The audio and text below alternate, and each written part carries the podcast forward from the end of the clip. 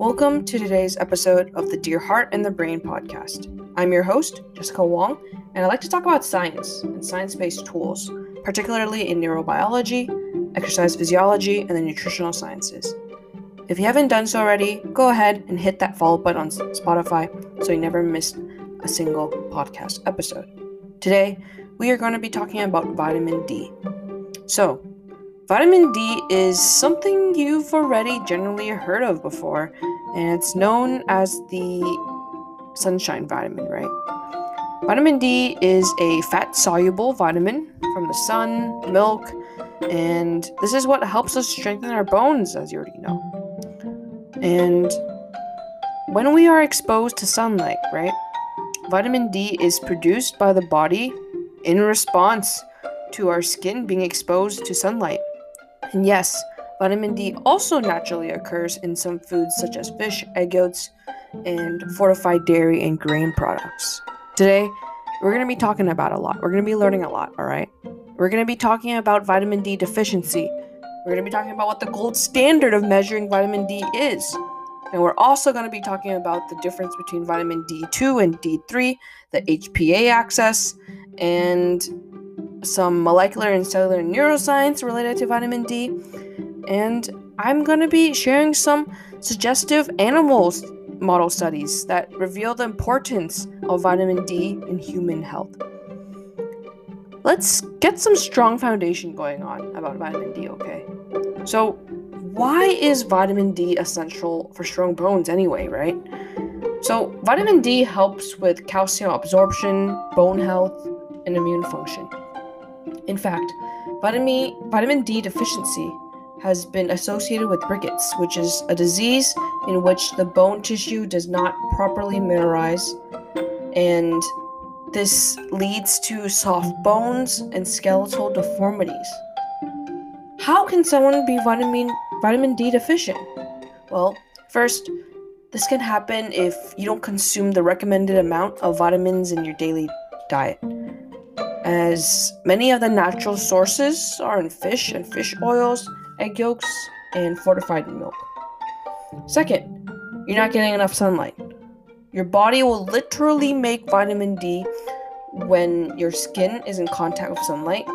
And during the winter, right, in North America, vitamin D deficiency can be more prevalent due to the less sunlight available. Third, due to aging and other metabolic diseases, your kidney is unable to convert vitamin D to its active form, or your GI tract can't adequately absorb the vitamin D. In order to know how much vitamin D is in your body, the most accurate way is through the 25 hydroxy vitamin D blood test. There's no consensus on the vitamin D levels required for optimal health as it differs depending on age and health condition.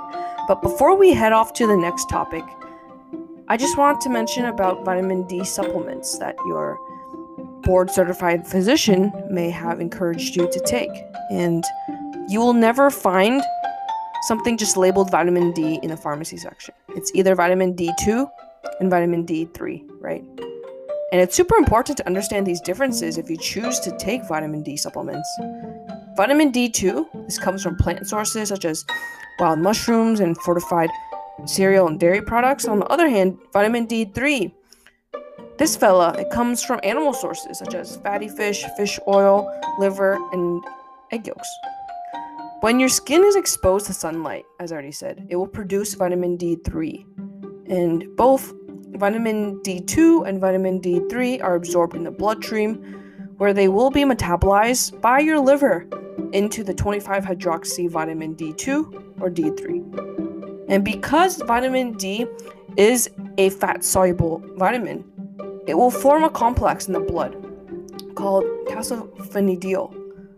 And its levels will reflect your body's store of vitamin D. There have been several studies comparing whether the supplementation with vitamin D2 or D3 produces a higher level of the serum calcifediol. And a study published by the NIH conducted a study in the elderly postmenopausal women who have been identified as vitamin D deficient. And this study compared the effects of receiving a single high dose of vitamin D2 or vitamin D3 on the calcifediol levels. And this study demonstrated that vitamin D3 produced about 2x the amount of serum calcifediol in the patient population. Another clinical trial did a 10 week program of weekly 50k IU dosing of both D2 and D3 in demographically matched groups. And vitamin D3 was again found to be superior in producing higher levels of calcifediol. Vitamin D toxicity is also a thing that occurs with excessively high doses, which include symptoms such as nausea, vomiting, constipation, and fatigue, due to the fact that vitamin D is a fat soluble drug and you can't just urinate it out. So always consult with your board certified physician for proper instruction, right? All right.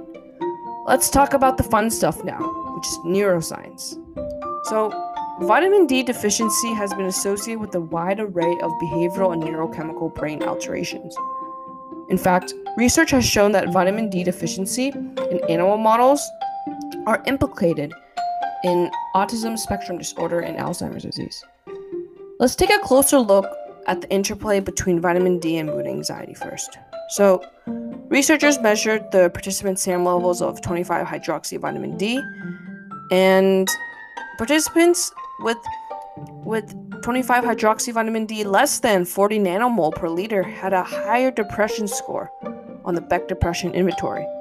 On the other hand, participants with a higher serum level of 25 hydroxy vitamin D which were noted to be 40 nanomole, 40 nanomole per liter, had lower depression scores. And it's interesting how there's an inverse relationship between circulating vitamin D and symptoms of depression. Additionally, in mice experiments, vitamin D deficiency has also been associated with impaired learning and memory, as well as hyperlocomotion patterns in different rodent tests namely the elevated plus maze test, the open field test, the hole board test. You can search up these experiments up if you're interested in learning more about them. As vitamin D deficiency seems to have an inverse association with mood and anxiety, there must be some intimate interaction between vitamin D and the hypothalamic pituitary adrenal axis, right? That's a huge mouthful. It's called the HPA in animal models. The HPA is this highway between our hypothalamus pituitary gland, and adrenal glands. The HPA axis is generally um, attributed to the body's reaction to stress. And HPA axis is huge in neuroscience. I'm going to be continually referring to the HPA axis throughout my many episodes. So listen up because I'm about to give you maybe like a two or three minute crash course about the HPA axis. All right, let's go. So, first, when something stressful happens to us, let's say we're running away from a bear, our initial response is mediated by the sympathetic nervous system immediately, and it will secrete epinephrine and norepinephrine, which will increase your heart rate and breathing.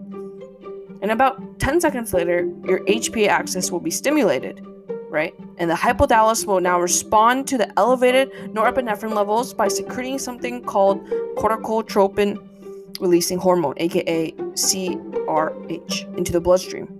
CRH will continue to increase the sympathetic nervous system activity, and the CRH will also tell the pituitary gland, like, "Hey, we gotta we gotta secrete another substance. We gotta secrete adrenocorticotropic hormone, and it's gonna go into the bloodstream, and this hormone will literally travel to the adrenal glands and release the stress hormone cortisol." You've definitely heard of this bad boy cortisol. This negative feedback loop of the hypothalamus releasing CRH, and then the pituitary glands releasing ACTH, and then your adrenal glands releasing cortisol repeats. So, all these effects on the body can be carried out in order for you to deal with whatever you're super stressed about. So, how is this related to depression and mood disorders? When the HPA is super stimulated at, at all times, such as when someone experiences extreme stress on a daily basis. This can lead to physical and psychiatric problems because of the elevated levels of cortisol. And high levels of cortisol have been demonstrated to have detrimental effects on memory, cognition, and mood, and this overreactive HPA axis contributes to increased anxiety and other metabolic consequences. A study done in the UK in 2016 demonstrated that vitamin D supplementation helped ameliorate cardiovascular disease risk factors, as evidenced by the decrease in cortisol to cortisone ratio, which, as you know, cortisol is related to the HPA axis. Right? Large studies are yet to be conducted in order to verify these hypotheses and suggestive findings, but moreover, research has shown that people with very low levels of vitamin D in their blood were more likely to develop Alzheimer's disease and other forms of dementia. In my studies, vitamin D3 supplementation has been shown to increase BDNF, which is this protein associated with nerve growth and and also a decrease in amyloid beta levels, and that's associated with symptoms of Alzheimer's disease. Such findings are remarkable, given the implications for conditions of dementia or Alzheimer's disease. However, the association between vitamin D deficiency and dementia risk is only observational, right? Vitamin D deficiency is more common among older adults because of the skin's ability to make vitamin D from the sun will decrease with age. Right. One of the last parts I'm going to talk to you today is going to be about the molecular neuroscience aspects about this vitamin D deficiency.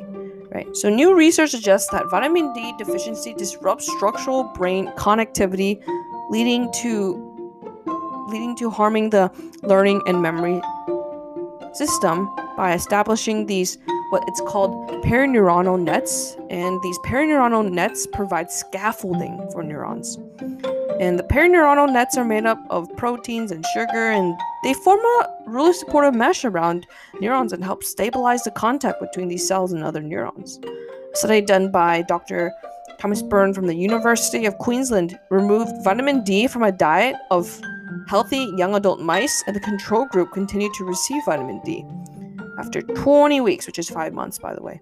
The vitamin D deficient group showed a significant decline in their ability to remember and learn compared to the control group. The brain showed a pronounced reduction in the perineuronal nets in the hippocampus, and we know that the hippocampus is the reason crucial to memory and learning. And there was also a pronounced reduction in both the number and strength of connections between neurons, which are called synapses, as you know. Loss of function in the hippocampus may contribute to the severe memory deficits and distorted perception that people with schizophrenia experience. As about 70% of people with schizophrenia have insufficient vitamin D. As neurons in the hippocampus lose their supportive perineural, perineuronal nets, they may have trouble maintaining connections in the brain between neuron and neuron, which ultimately leads to a loss of cognitive functions. Vitamin D has been proved to have many potent effects on metabolic health, psychiatric conditions, and mood, but much about vitamin D still remains to be established as more research is required to study these vitamins' effect in a variety of other disease models. So, that's all I have for you today. I'm going to leave you with the same message I leave you in every single one of our Dear Heart and the Brain podcast episodes. Keep that brain sharp, keep that heart healthy, and go dominate. Thank you so much for your time and attention, and above all, thank you for your interest in science.